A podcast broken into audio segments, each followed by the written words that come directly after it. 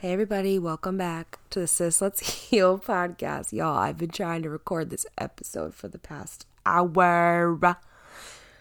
The devil works hard, but Kris Jenner works harder. Hey, hello, how are you?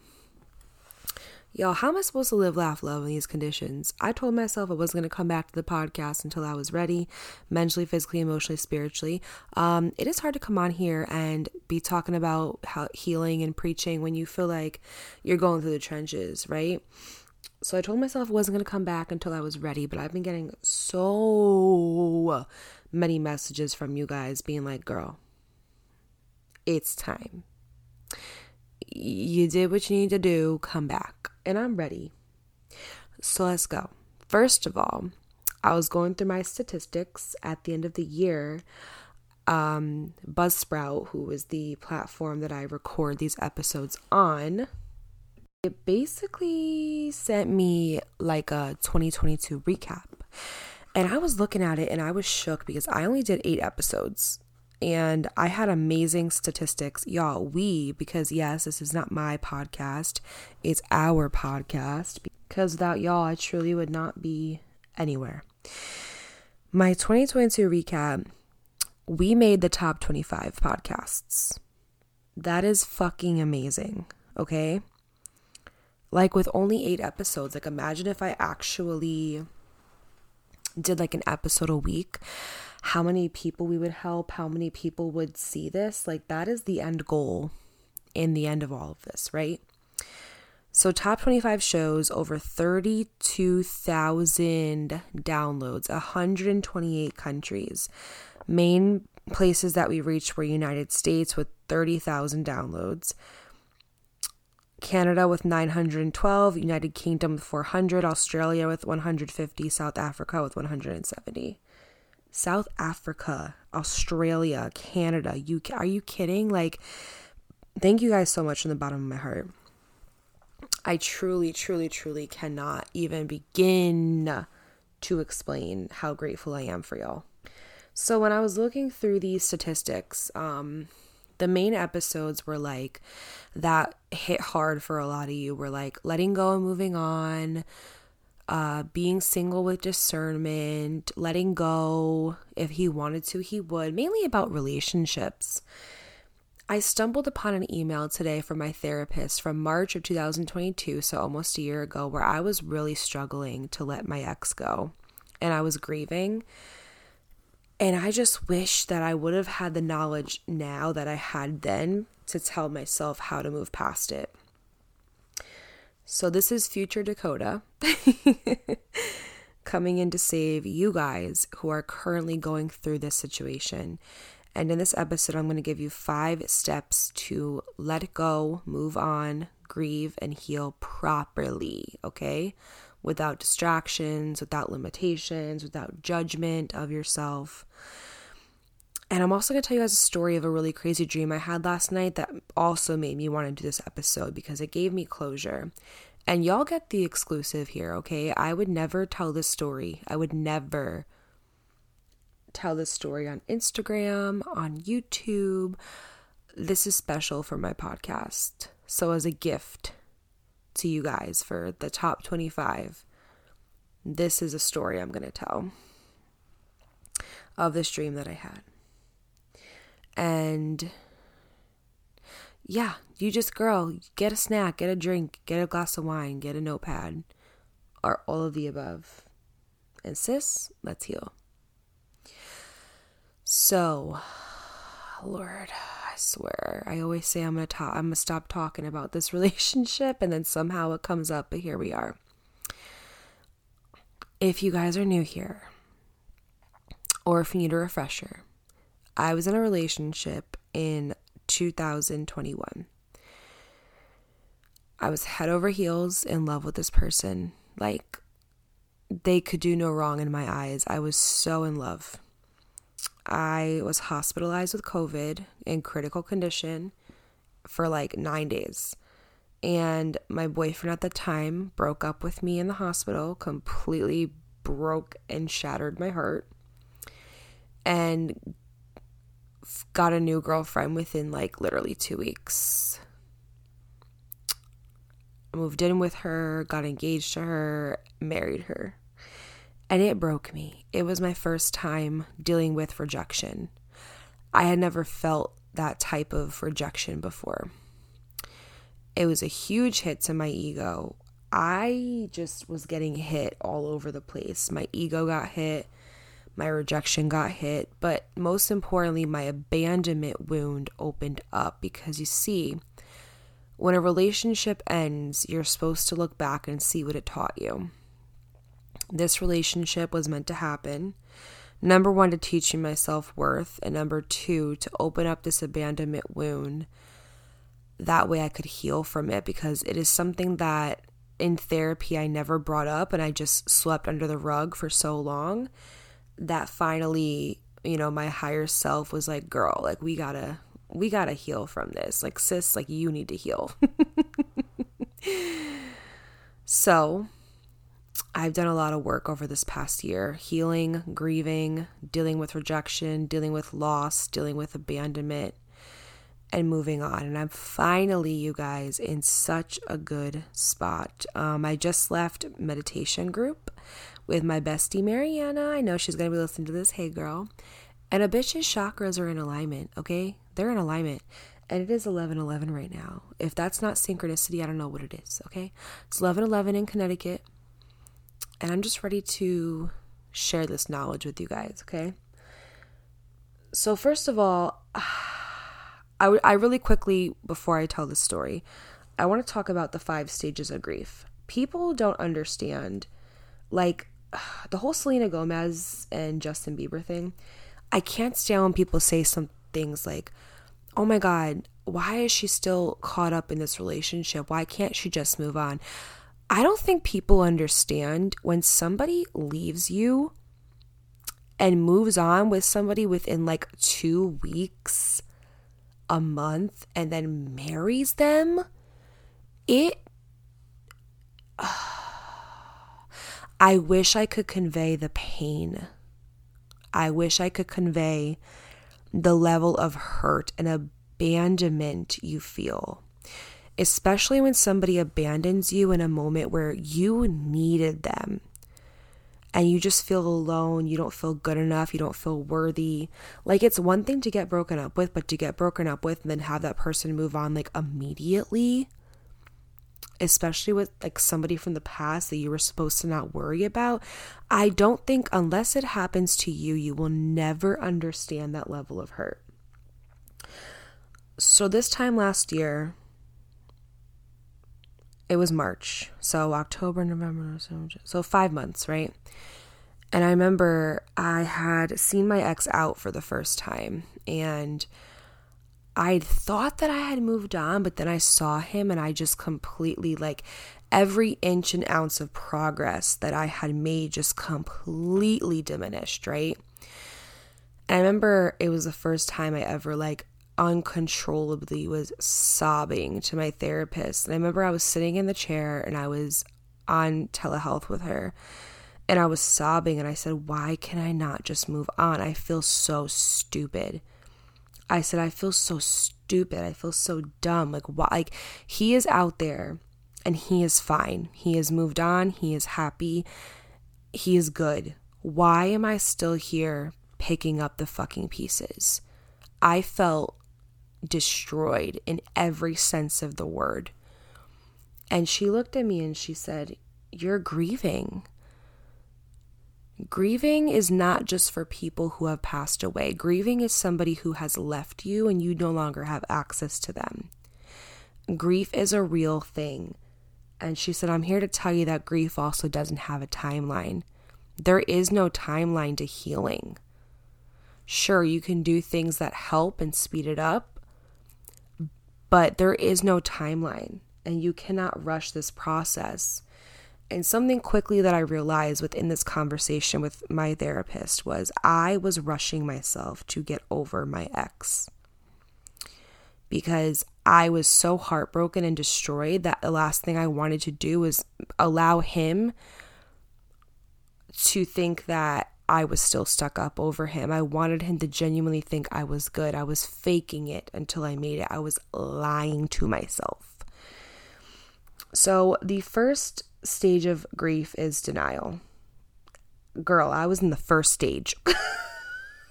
I was in the first stage over here thinking I'm healed and shit. Girl, bye. The first one is denial. So it's avoidance, procrastination, shutting down, um, you know, keeping busy all the time, or just saying, I'm fine, I'm fine, I'm fine, right? The second stage is anger. Okay, that can be, you know, sarcasm, irritability, being aggressive, passive aggressive, you know, resentment, rage, increase of alcohol, feeling out of control. And I remember when I finally let myself feel angry, it was so uncomfortable because um I don't experience anger often because growing up, I always looked at anger as a very ugly emotion because I, I saw so many adults that were supposed to be adults but were like little children because you know most of us stay stuck in the in the age in which we experience the, our most trauma uh, our most traumatic events. So i saw so many like grown ass ass adults being angry all the time. And so i categorized anger as an ugly emotion that i never wanted to feel but anger actually is a very healthy emotion to feel. And it's funny because, you know, when a man is angry or a man slams a table or a man punches a wall, it's like, oh, well, he's a man, you know? It's expected. But then when women are angry, it's, oh, she's crazy. She's off the deep end. She needs help. She needs medication, right? So remember when I was angry, which I had every right to be angry, okay? Um, I didn't know how to feel. I felt like I was I, I I felt like I was losing all control. And all control does categorize into anger. It goes under the five stages of grief. Bargaining is the third stage. So this is guilt, shame, insecurity, ruminating over like the past or the future, overthinking, comparing yourself, predicting the future and assuming the worst like oh my god this person's going to hate me. They're are they never going to see my worth? They're never going to come back. Now the fourth stage is depression and we all know what that is you know no motivation no social interest crying increased alcohol or drug use sadness sadness helplessness hopelessness disappointment. And then finally the last stage is acceptance I reached this stage a couple months ago. It took over a year for me to heal from this. That's because I wasn't doing it properly in the beginning, and that's why you'll have me to teach you the proper way.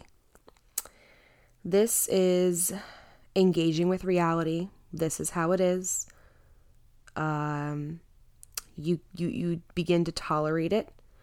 You have honest communication with yourself about your situation. You validate yourself, you give yourself compassion, and you give yourself wisdom to cope, to move on, and to respond properly. So, those are the five stages of grief. And my therapist, as well, sent me these things called grief images. And if you guys are interested, I'll leave a link for my link tree and you can go in there and you can look at it but the day that she showed me this changed my life. She said, So many of us grieve and we give ourselves a timeline on when, how, and just when and how grief is supposed to be, and when it's supposed to start, and when it's supposed to end. And she said, Grief is going to be with you. And that's okay. You need to honor it. Don't look at grief as an ugly thing. So it's a picture of this girl, and there's this black cloud, and the black cloud is supposed to symbolize the grief. The first image says, I sit with my grief and I mother it. Then we stand, and it shows the girl like picking up the grief, right?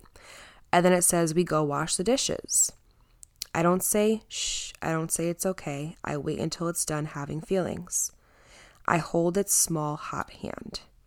And it's just so cute because you see the girl like holding this grief. And it's like she's just compassionate for it and she's not judging it. She's not mad. She just is like, hey, it's here. And when I began to look at grief that way, The worst thing is grieving somebody who's fucking alive. I don't care what anybody says, right? When I started to look at it that way, I stopped feeling so dumb.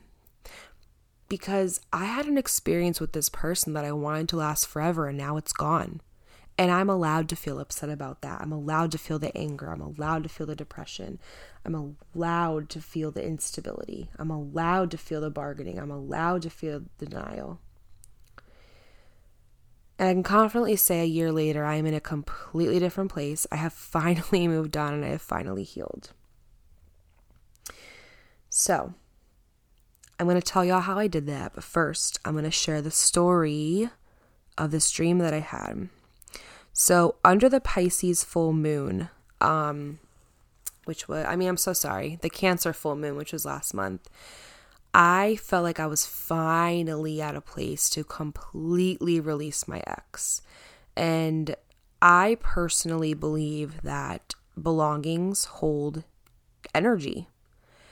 And I had one more thing left. It was a painting. Me and him had this little like paint and sip um together it was like one of our first dates and we got canvases and set up paints and got wine and um oh even talking about this kind of hurts my heart a little bit but it's okay it's okay because the memories you know and we made these beautiful paintings together and that was the one thing left that i still had and i forgot about it so under the full moon i wrote him a letter and i forgave him Forgiveness takes time. Forgiveness is not something that you force. Like, I know that it's true when people say forgiveness is, it does heal, and that holding on to anger is like drinking poison and expecting the other person to die from it. But I also believe in feeling your shit, feeling your feelings, letting it out, crying it out, okay? And then releasing it properly and then forgiving. Because I did these five steps, which I'm about to tell y'all about, I was able to completely release this and forgive him and let go. So, under the Pisces full moon, I wrote him a note and I basically said, like, I forgive you. I'll always, you know, share, I'll always remember these fond memories, you know, but I cut all soul all soul ties, all contracts from the past life, this life, and going forward. And I burned that letter. That was a month ago. Last night I had a dream. And I don't always remember my dreams, but if I ever do, it's important.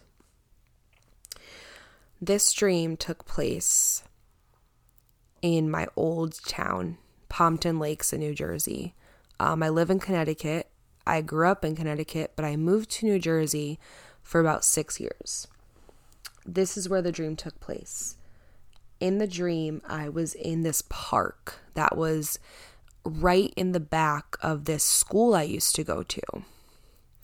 And in this park, it was dead. Like the lands, the playscape was gone. There was no vegetation, no crops, no barely any grass. And if there was, it was like super dry. Um, everything was just gone. It looked like a complete, just dead zone. And in the dream, I'm sitting in this like fold out chair. That's the only thing that was in, but in this area. And there was a wire fence. And on the other side of the fence was my ex. And I remember I was reading a book and I had a plane to catch. So I remember I was sitting there and I was reading my book and I was kind of just trying to kill time before I left to the airport. And on the other side was my ex, and my ex is a contractor. So, you know, he goes into people's houses, he builds floors, he paints, all that shit. So he was on the other side and it looked like he was trying to like fix the place up. Like he was trying to like find anything that he could to just fix it and he couldn't. There was nothing he could do. And I remember I kept I kept seeing him like staring at me and it looked like he wanted to say something but he just couldn't. Like you know when someone like goes up to you and they just like go like like they just like they go to like open their mouth but they can't say anything. That's what it looked like. And I remember I got like so frustrated and I just I got up and I went to the bathroom. And when I was in the bathroom, my ex went up to the fold out chair and he put a gift there. And when I came back and I looked at the gift, it was two wine glasses. One of them was clear, one of them was detailed. It was like red, gold, and white, which are the, the colors of my old town. And it said like PLHS on it, which is the name of my old high school. And it had like a little cheerleading like megaphone on it because I used to be a cheerleader. And I remember I was like, I need to go catch my plane or it's going to leave without me.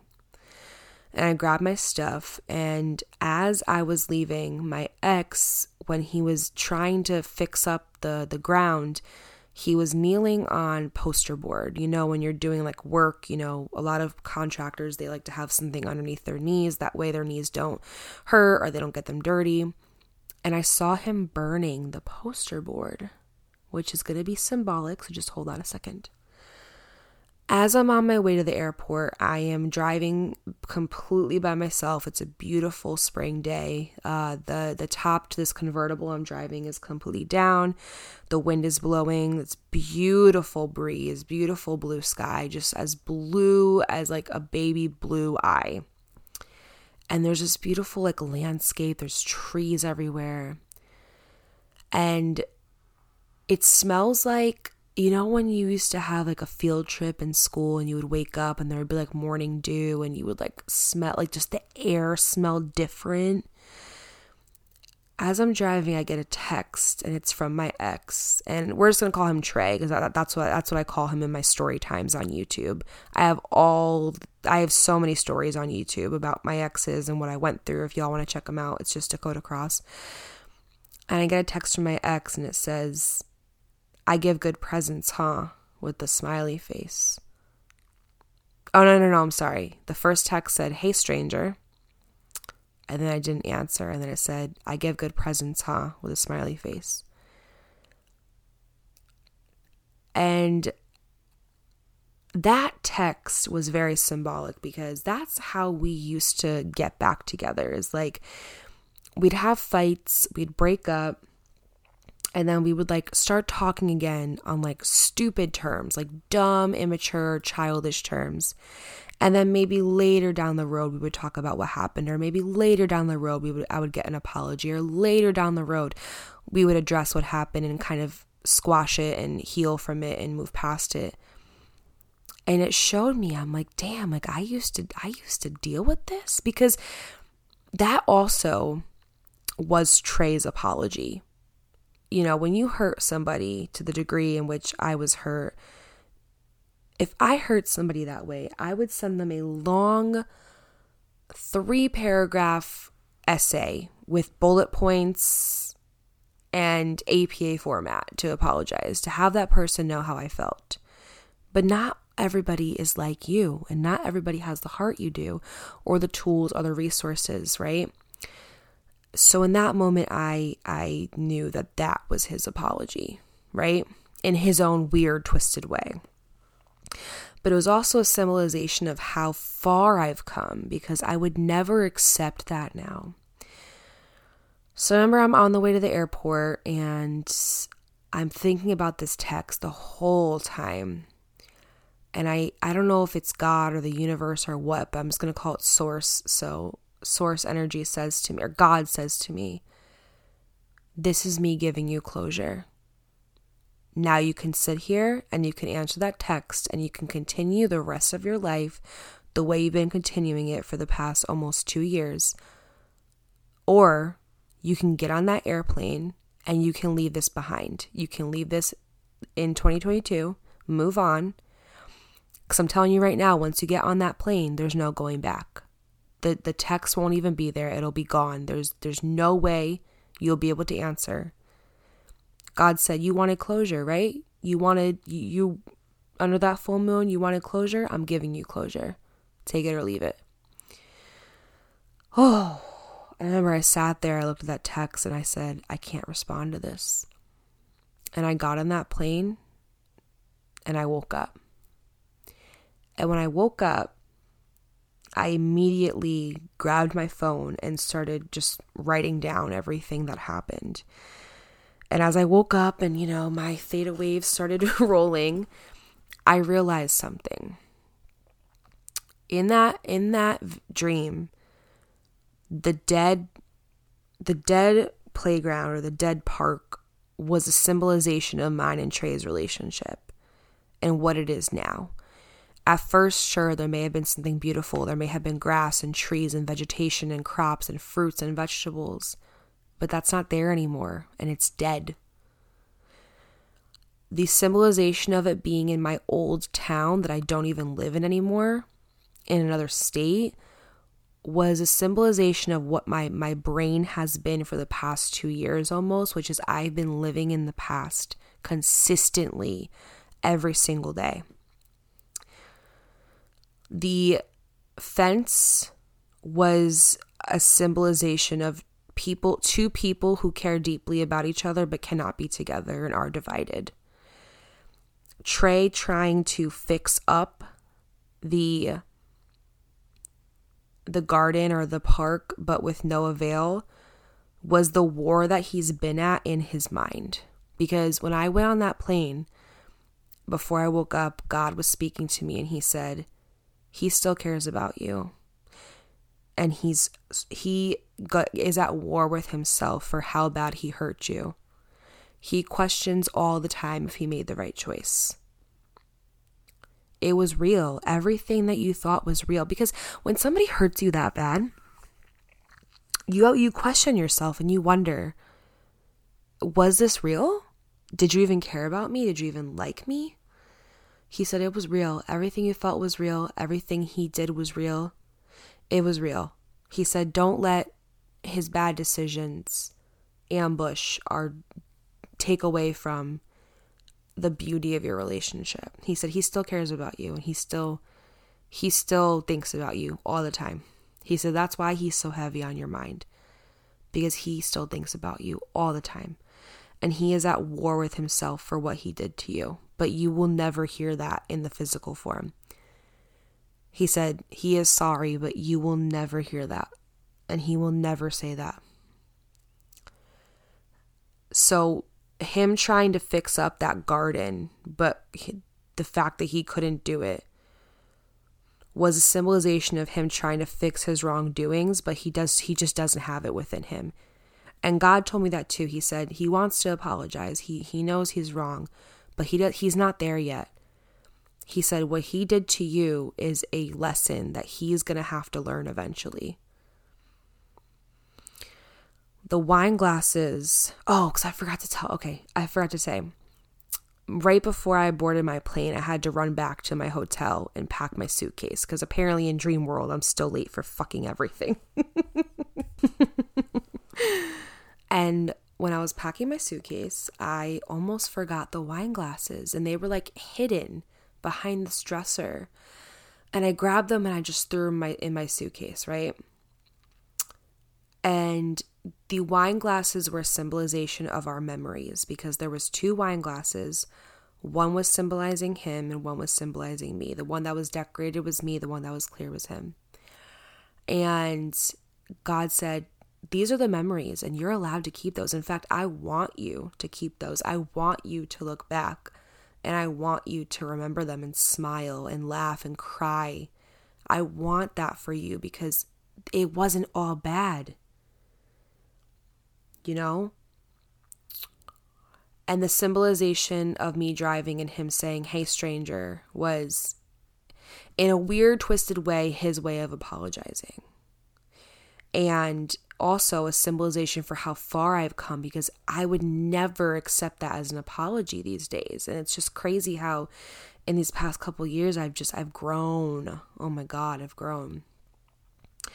The symbolization of me boarding on the plane and not answering the text was me moving on. A fresh start without Trey in it. When I woke up, I felt so free. I normally wake up and I have anxiety. I have a, a, pounding in my chest. I have just aches and pains in my body, and I'm so tight. It kind of feels like a stress ball that just never lets go. And I felt so good this morning. And I know it's because I finally let this shit go. That was my closure. Because, see, closure is a myth, okay? You don't need an apology from somebody else to gain closure. All you need is the reassurance that the disrespect they showed you was closure enough. So when I woke up from that dream, I just knew that I finally felt like I had been, I, I had moved on. And you know why? Because I reached the fifth step, which was acceptance and wishing him the best. So I'm going to go through the five steps I have right now to truly let go and move on from somebody. So, the first step in getting over somebody and moving on and letting go is accepting the relationship is done. This is something that I did not do. I sat there and I said, well, maybe he'll come back. Maybe it was right person, wrong time. Maybe if we both work on ourselves, we can collectively come back and be better and stronger together.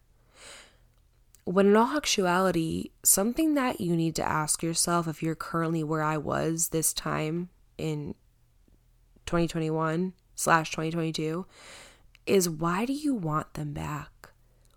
If somebody hurt you and abandoned you and left you, why do you want them back? If that was your daughter, would you tell her that she should want him back? You have to see in healing, you have to remother yourself. You have to reparent yourself. You have to treat yourself as if you had a six year old little girl in front of you, a 13 year old girl in front of you, a 16 year old girl in front of you, heartbroken. What would you tell her? And what makes it different that you can't tell yourself the same thing? Are you not as important? Picture yourself talking to your younger version of yourself, your inner child. Is she not important? Accepting the relationship is done will set you free. It limits you from expectations, it limits you from hope. Do not stalk their social medias. If if you got to go there, block them, okay? This block button is rated E for everybody. Block them, go no contact you cannot keep picking at a scab wound. The more you go to their profile, the more you stalk their new girlfriend, the more you continuously, habitually cyber stalk them, you are ripping open that scab. And eventually, a band aid can only do so much. So you need to just completely accept the relationship is done. Even mute their friends. Like, sometimes you have mutual friends or you just have friends on like social media and you know that they go out with your ex or they post with them. You don't have to delete them. You don't have to block. You don't have to it doesn't have to be that deep. Just mute their story. Go to their page mute their story. That way you don't see it. Listen out of sight out of mind. I was in a relationship for 2 years with a narcissistic man that i loved head over heels not not this one i'm talking about like years ago adrian if you guys are new here um and the only way I got over him, girl, was out of sight, out of mind. Blocked, deleted him, anybody remotely close to him. I told all of my friends and family, do not give me updates. And y'all need to do this too. Tell all your friends, do not give me updates about him. I don't want to know about him. I don't want to hear about him. As far as we're concerned, he's dead. Like, you really do be having to have mental funerals for people sometimes act like they're not here anymore. They don't exist. Out of sight, out of mind. And if your friends and family don't respect those boundaries, then that's a conversation you got to have with yourself on if you should keep people in your life like that. Because anybody who keeps you up to date with somebody that you're no longer trying to be around or involved with is not a friend. That's a hater.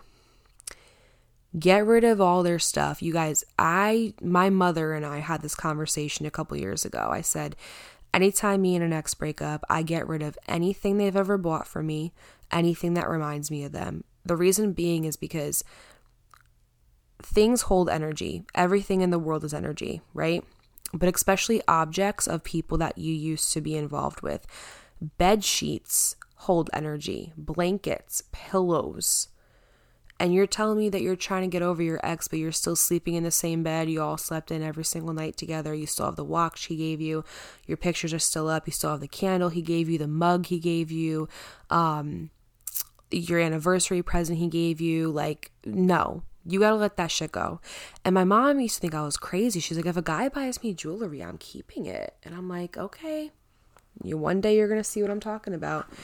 And when my mom got out of her most recent relationship, she finally got rid of like everything he's ever gotten for her. And she was like, Oh my God, Dakota, I feel so much better. And I was like, See, I told you, get rid of it. I had to, and guys, this is a year and some change later, finally got rid of the last thing that connected me to Trey, and that was this painting.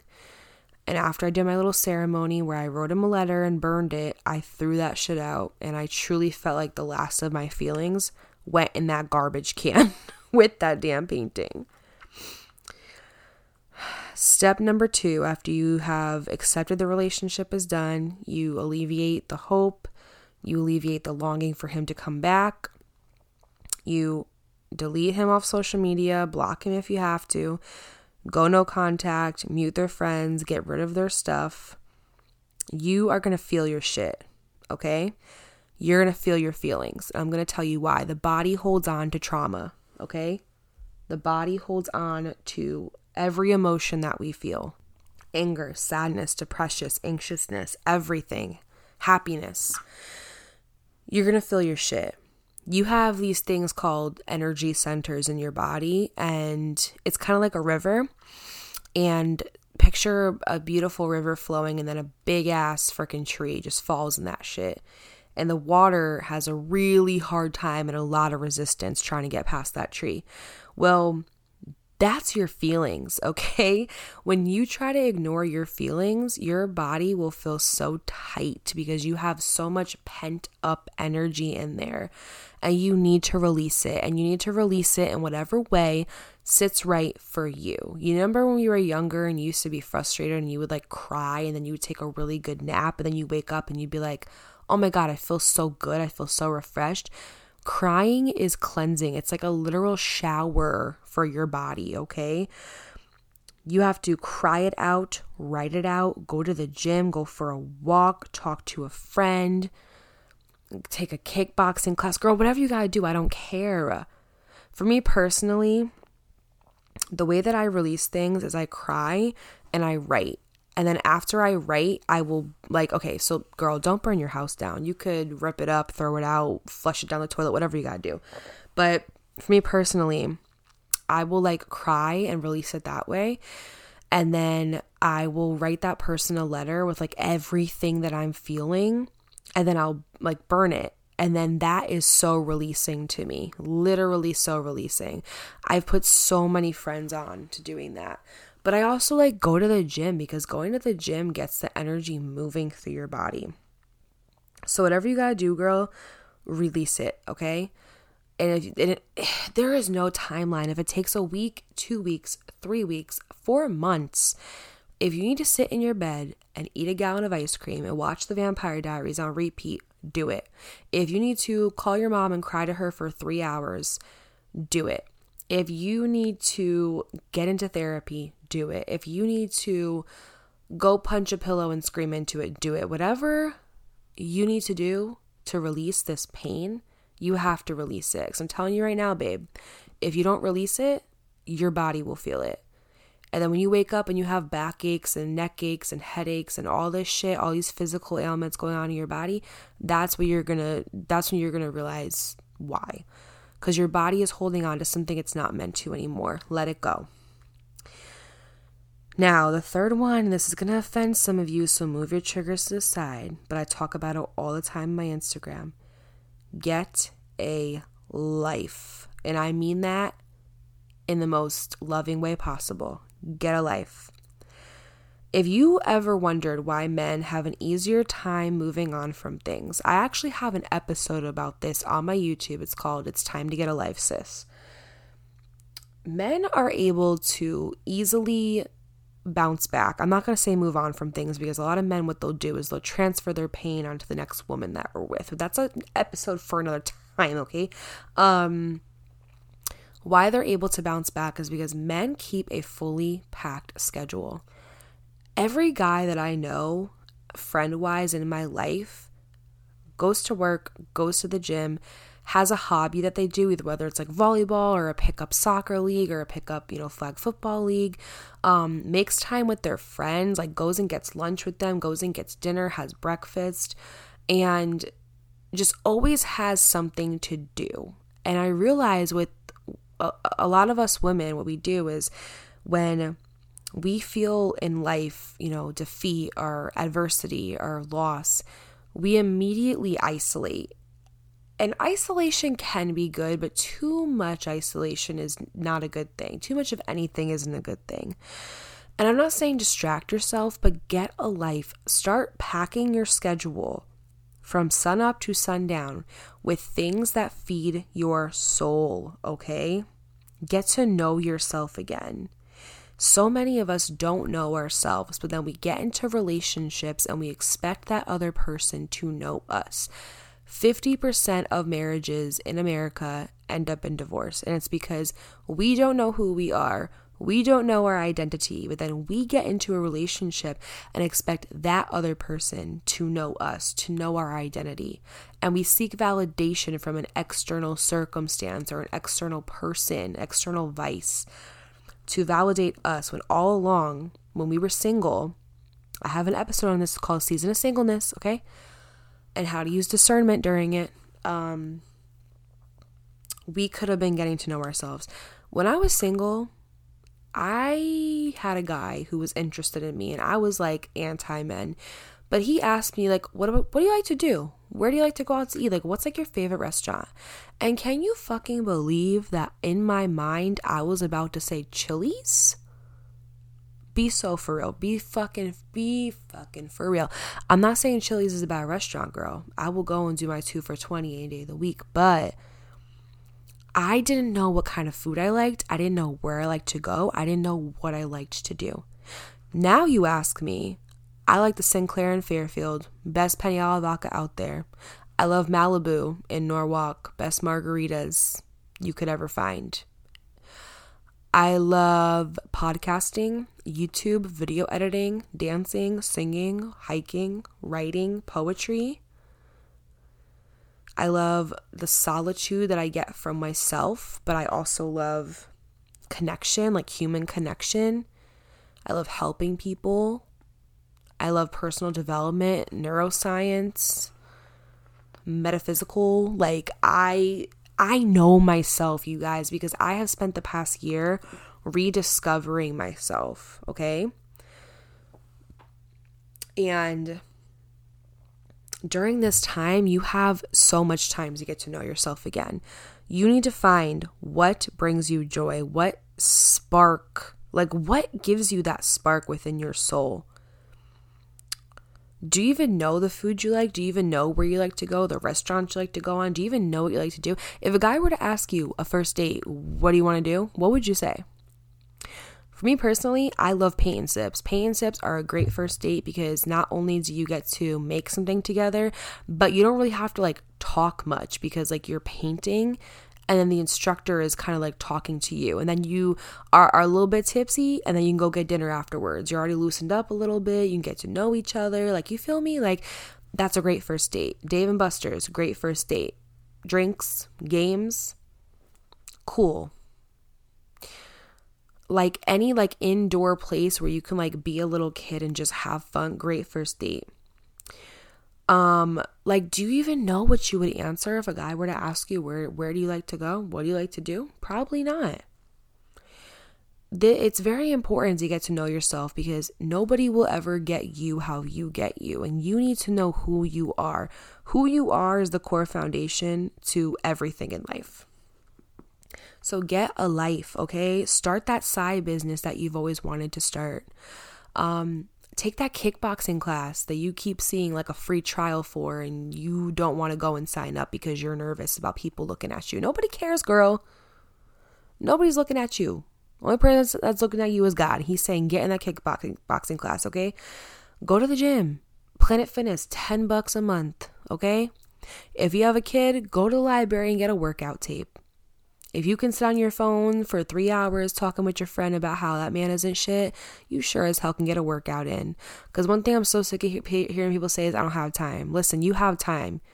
You just have improper time placement skills. It's like when somebody makes a shit ton of money but they're broke, it's because they have bad money management. You have time, okay? You have nothing but time. We all got 24 hours, okay? Um, you have improper time placement. You spend three hours talking on the phone with your friends. You spend your whole lunch break on YouTube or TikTok scrolling. You wake up at nine o'clock when you got to be to work at nine thirty. When you could be waking up at six and spending those two hours doing something productive. You don't have time to listen to a podcast, but you have time to listen to Megan Thee Stallion talking about her needs for the 50 millionth time. you don't have time to read, but there's Audible. You could be listening to that on the way to work instead of listening to Lil Uzi, okay? Um, oh, you can't afford it. You can't afford $10 a month for an Audible subscription, but you can spend $80 with shots, green tea shots that you can make at home for $5 on the weekend, right? Like you have to just pick, pick your hard. Is it hard to move on? Is it hard to let go? Is it hard to get a life? Yes. But it's also hard staying in the same stagnant mindset that you have waiting for this man to come back when God took this man out of your life for a reason because y'all are not in alignment. You guys are not equally yoked. All right?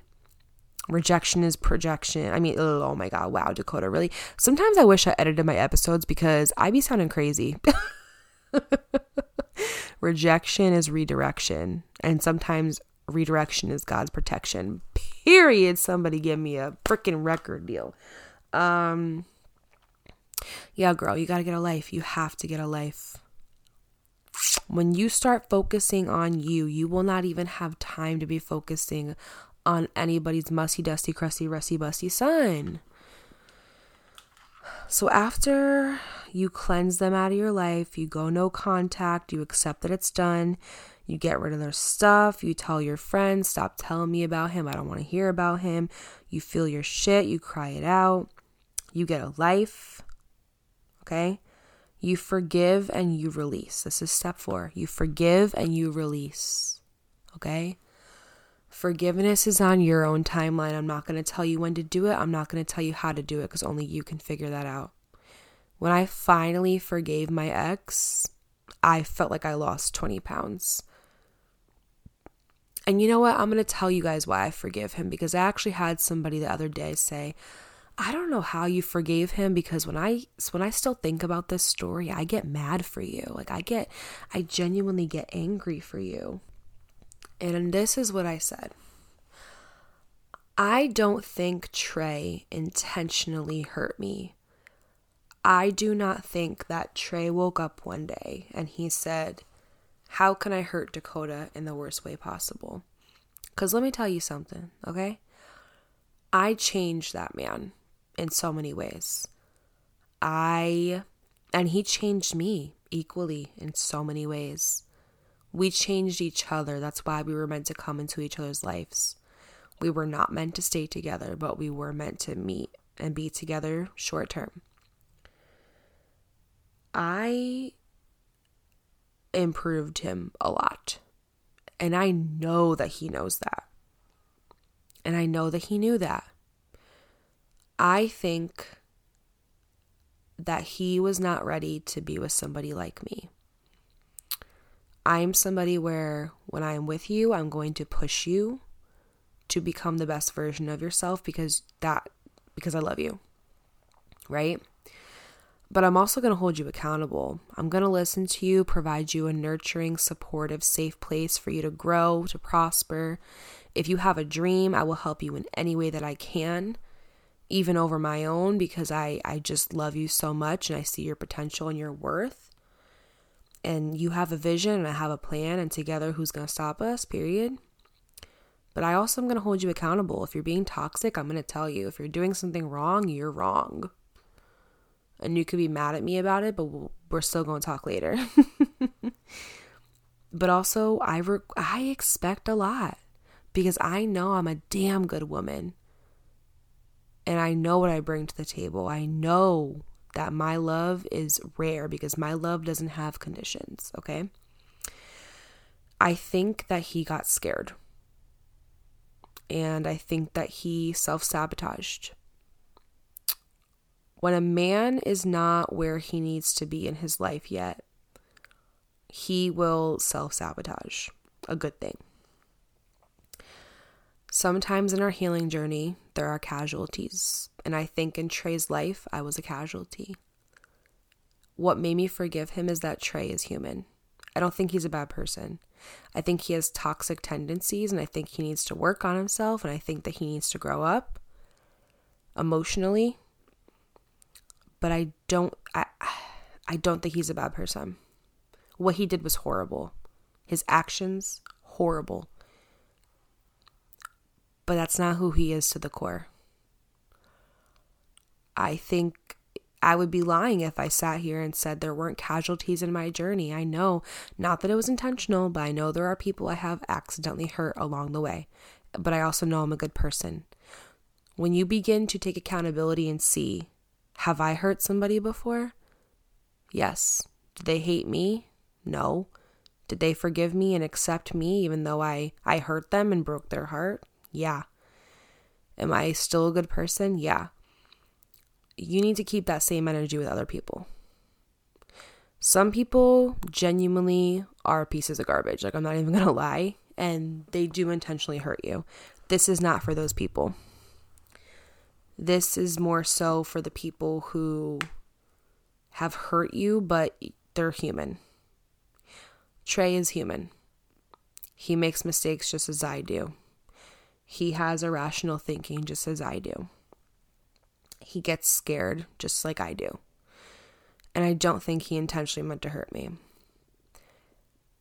Now, I forgave him and I released all of that anger, frustration. And then I got to the fifth step, which is the last step of letting go and moving on, and that is wishing them the best.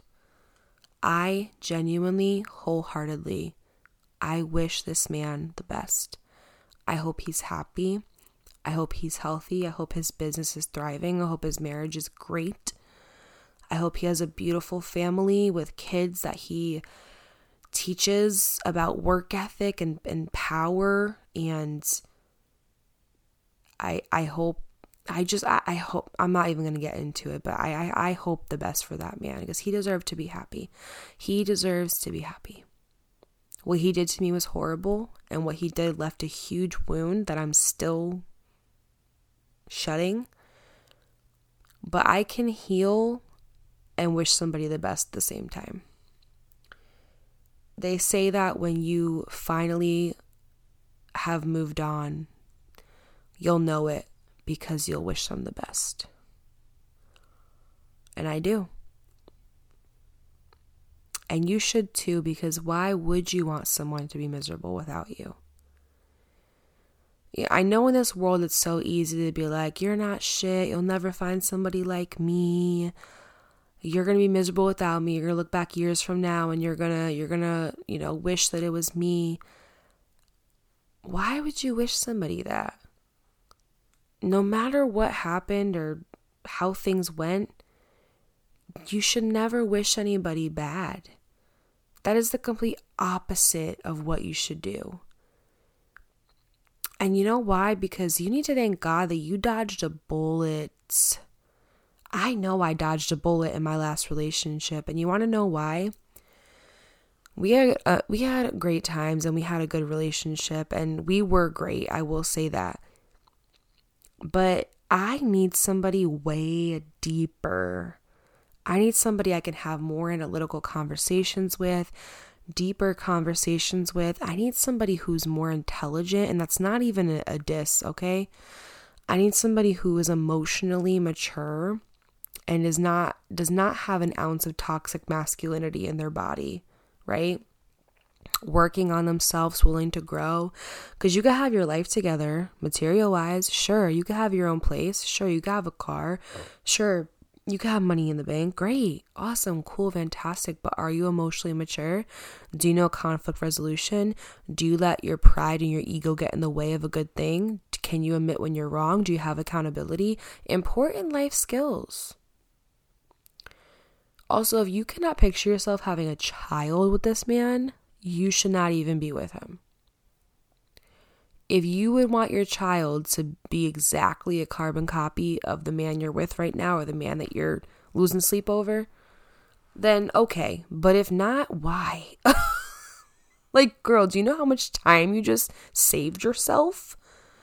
Imagine you had a kid with. No. Mm-mm. Thank you, next. Anyway.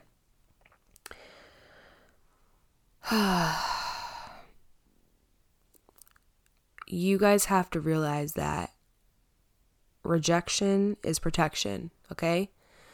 There are so many times that I have gotten my heart broken. And I have found out eventually later on about who like that not I'm not talking about my ex, I'm talking about in general, like just men I have been with and I've been so in love with and I'd be like, oh my god, yes, I could picture this forever. If this was forever, I'd be so happy. And then I find out something that either they did behind my back while we were together or something that they did that just makes me look at their character a whole different way. And I look at God and I say, Thank you. I didn't understand then, but I understand now. And a quote that I will, oh my God, that I will say to myself until the day that I die. Anytime that I ever go through a situation where I get hurt, not even just relationship wise, but just in life, I say to myself, what is this teaching me? This is not happening to me, this is happening for me. And I used to hate when people said that, and I used to want to like smack them. But y'all, it is so fucking true. Like, when I find out, I always find out, right? I always find out what people have done to me, said about me, etc. Like nobody's safe out there, okay? When you have heavy hitters on your spiritual team, you find out everything, whether it's a dream, whether it's a symbolization, whether somebody just tells you from word of mouth. But I always find out in the end why me and that person couldn't work out. I just found out recently somebody that I was um, with years ago, before I even met Trey, that I was really into, and he was a great, I thought he was such a great guy. We didn't end up working out, and I ended up finding out years later that he was engaged. Like, uh, what? And never told me. Do y'all see what I'm talking about? Like, please, if uh, just if there's anything I could leave off with this podcast, it's this. When somebody leaves or is taken from your life, it is for a reason. What is meant for you will always be for you and it will not pass you. It should not be that hard when somebody, when you are meant to be with somebody, it should not be that hard. Okay? It should not. It shouldn't be constant fights, constant ups and downs. You know, bad outweighs the good. What are we doing? Why is this happening? It should not be that fucking hard, you guys. Relationships and men are supposed to make your life easier, okay? If you don't make life harder for yourself, why would you allow a man to? It should not be that hard. And listen, I'm not saying relationships don't come with adversity or ups and downs. Sure, of course they do, but not that many. And you will feel it within your gut. I always tell y'all intuition is a female's natural GPS system, okay? They don't call it men's intuition, they call it women's intuition. That's for a damn reason. Because we were created to to listen to our gut, but by society we have been deemed as crazy for listening to our gut. And so we suppress that and we disconnect from that ability. Your intuition is a superpower, babe. Use it, develop it, craft it enhance it. When have you ever had intuition about a situation and been wrong? Do you know how many times I've been called crazy by a man for knowing the shit that he was doing to me? And I was called crazy because my intuition was telling me what was up? Come on. Your gut knows what's up. Listen to that bitch, okay? And your gut is probably telling you right now Dakota is right. She is speaking facts. She is dropping gems. That man is out of my life for a reason. God took him from my life because he knew that I deserved better and that where I'm going, he could not come. But this is also what I know is going to happen. 50% of you are going to get, off this podcast right now and you are going to do what I said. You're going to clear everything away that makes you think of him. You're going to block him. You're going to mute his friends. You're going to get a life. You're going to start pouring into yourself, getting to know yourself. 50% of you are going to do that. And you're going to see great results. Your life could change in a fucking year. Your whole life, your circumstances, your finances, your surroundings, everything could change in a year. But then, unfortunately, 50% of you are going to get off this podcast. You're going to be motivated for a day or two. And then you're going to get a text at 2 a.m. from him saying that he misses you and to come over, and you're going to fold. And then guess what? The same thing's going to happen. Patterns repeat themselves, history repeats itself. I don't know if I really believe in, you know, change. Like, I don't know if I believe in people changing. I don't know if I believe all that. But one thing I sure as hell believe in is patterns. Someone's patterns are real easy to notice. All you got to do is watch. If some of us would just listen instead of talk all the time, we would see people tell on themselves. Okay? But sometimes what our brains do is they tell us the opposite story because we love them so much and we don't want to see them in that light. We don't want to see them in that negativity. You have to be honest with yourself about things in your life, okay? We like to fantasize and romanticize and build up these men and think that they're so much greater. All actuality, nine times out of 10, that relationship was great because of you. My last relationship was great because of me. I brought the magic into that relationship. I brought the healing energy in that relationship. Me. That was me. Many of your relationships in your life have been amazing because of you. What does that tell you? That tells you that you hold all of the power within you. And the minute that you wake up and choose yourself and take your power back is the day that you become unstoppable. So, for the 50% of you that are going to log off this podcast today and you're going to go back to that same exact life that you were once living, where you're still wondering what he's doing, you're still stalking his page, you're still hoping he'll come back, how do you think that's going to work from you a year from now? If I told you tomorrow that this is your last day on earth and you're uh, starting Sunday, you will not be here anymore. Uh, what do you what would you do? Would you wait around for him? Would you be upset that you don't have someone to get a good morning text from? Would you still stay at the same job that you're miserable at? Would you still continue to eat unhealthy every single day, even though you're saying that you want to be healthier? Like, would you do that or would you start to make changes? Because some of us have this issue where we only act on sense of urgency. It's like unless something crazy happens, we don't get our shit done.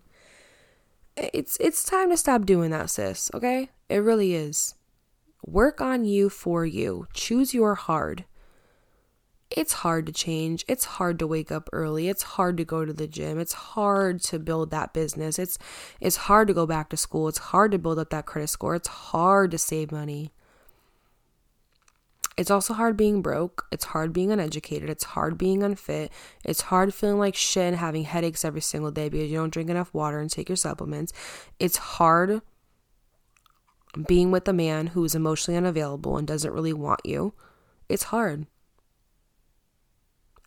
One lane is the hard that's going to get you further, and the other lane is the hard that's going to drag you down. Stop letting other people drag you down. Stop letting other people make you depressed. Stop letting other people put you in a in a in a such a dark spot that you don't know how you're going to get out. Pick your hard, choose your hard. Be the 50% that gets off this podcast, applies what I say, and then a year from now look back and say, "Wow, I'm so happy. I I'm so happy I took the first step." The first step is just giving yourself a clean slate. giving yourself a clean slate. And listen, a new start does not have to be a new location, a new apartment, a new place, a new city, a new state, a new anything. A fresh start is a is a new mindset. Cuz see you could change. Listen. my dad said something to me today that I will probably take with me the rest of my life. He said, "Dakota, everywhere you go, yourself goes with you." So many people move to different states and think that they're going to have this new fresh start. Life is going to be great and that they they can leave everything behind. But what they don't realize is that eventually they're themselves that they catch up. Everywhere you go yourself follows. The same demons the same you know patterns the same habits the same inconsistencies they're going to follow you until you fix them Everything starts and ends with you. If you want change, it starts with you.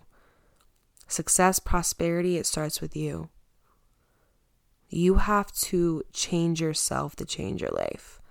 And that shit's hard, babe. I get it. Accountability. Oh, accountability sucks. It's hard. It's hard to look at yourself and be like, wow, my life is this way because of me. It's hard but it is necessary. That is where you start changing. When you start to be vulnerable with yourself and transparent and honest and take accountability, I take accountability that there has been certain things that have been done to me by men that are horrible, but there is also situations I have willingly put myself in knowing how they were going to end because I know who this person is. They've shown me from their patterns and inconsistencies time and time again, and I still stay what did you think was going to happen, girl? You know, I had to take accountability and be like, the first time was it your fault? No, but the second, third, fourth, fifth, sixth, seventh, eighth, yeah, girl, it was your fault because you knew better. Like I said, with this healing journey, you got to mother yourself. And we all know mothers have the best love and the best hugs, and they're so supportive and nurturing. But we also know that when we bring those shoes in the house, your mom's going to say, go put your shoes away and don't even think about stepping on that rug. Mothering yourself is also giving yourself some tough love when you need it. Or just listen to me. I will always be here if you need that. but thank you guys so much for listening to today's episode of Sis Let's Heal. I really hope these five steps taught you something. I hope you took something away from it. I hope you learned. Um, I just really hope that this helped somebody. I have a feeling this episode is going to help a lot of women out there. I asked that if you guys listened to the podcast today and if you enjoyed it, to please leave me a review. All you have to do is scroll to the end of the page and hit write a review. You can rate it however many stars you want, and you can even leave me a cute little note. Um, you could literally just even rate it five stars if you want. I don't care, y'all. Um, or just leave an emoji or something. But the more that you rate it, the more that it will get suggested to Apple and Google and Spotify and basically anywhere that my podcast is streaming um, it will just get recommended more and then we can help more people, which is always the end goal at the end of the day. So I would really appreciate that. I also really encourage you guys to please follow my YouTube. It's just Dakota Cross. I do story times on there, I do advice videos. Basically, it's like my podcast on crack. So you're definitely going to want to check that out. I would love to hit 30k before my birthday next month. In case you guys are wondering, I am a Pisces, period. Um, and while you're at it, also follow my handles. So my Instagram, my Twitter, TikTok is all just Dakota Cross. It's just D A K O T A, one extra A, C R O S S. That's it. Super easy. And after you've done all of that, make sure that you turn your notifications on. That way you're notified every time I post a video. I mean, oh my God, girl, uh, an episode here on this podcast. I thank you guys for giving me this season of isolation and rest in order to recuperate and get my creative juices back flowing. I will be back on here way more consistent for y'all. And thank you so much again for top 25 this year because I can't even tell you how much that truly means to me. I'm just so grateful and I'll forever be indebted to you guys. You guys have saved me in multiple ways, and I hope that I can return the favor for you. I hope you have a great night, day, evening, afternoon, wherever you are right now. And just know that you are safe, you are loved, and that you matter and you are important. Stay safe, use condoms, don't let anybody's crusty, dusty son get you in your feelings. And I'll see you guys in my next episode of Sis Let's Heal. Good night.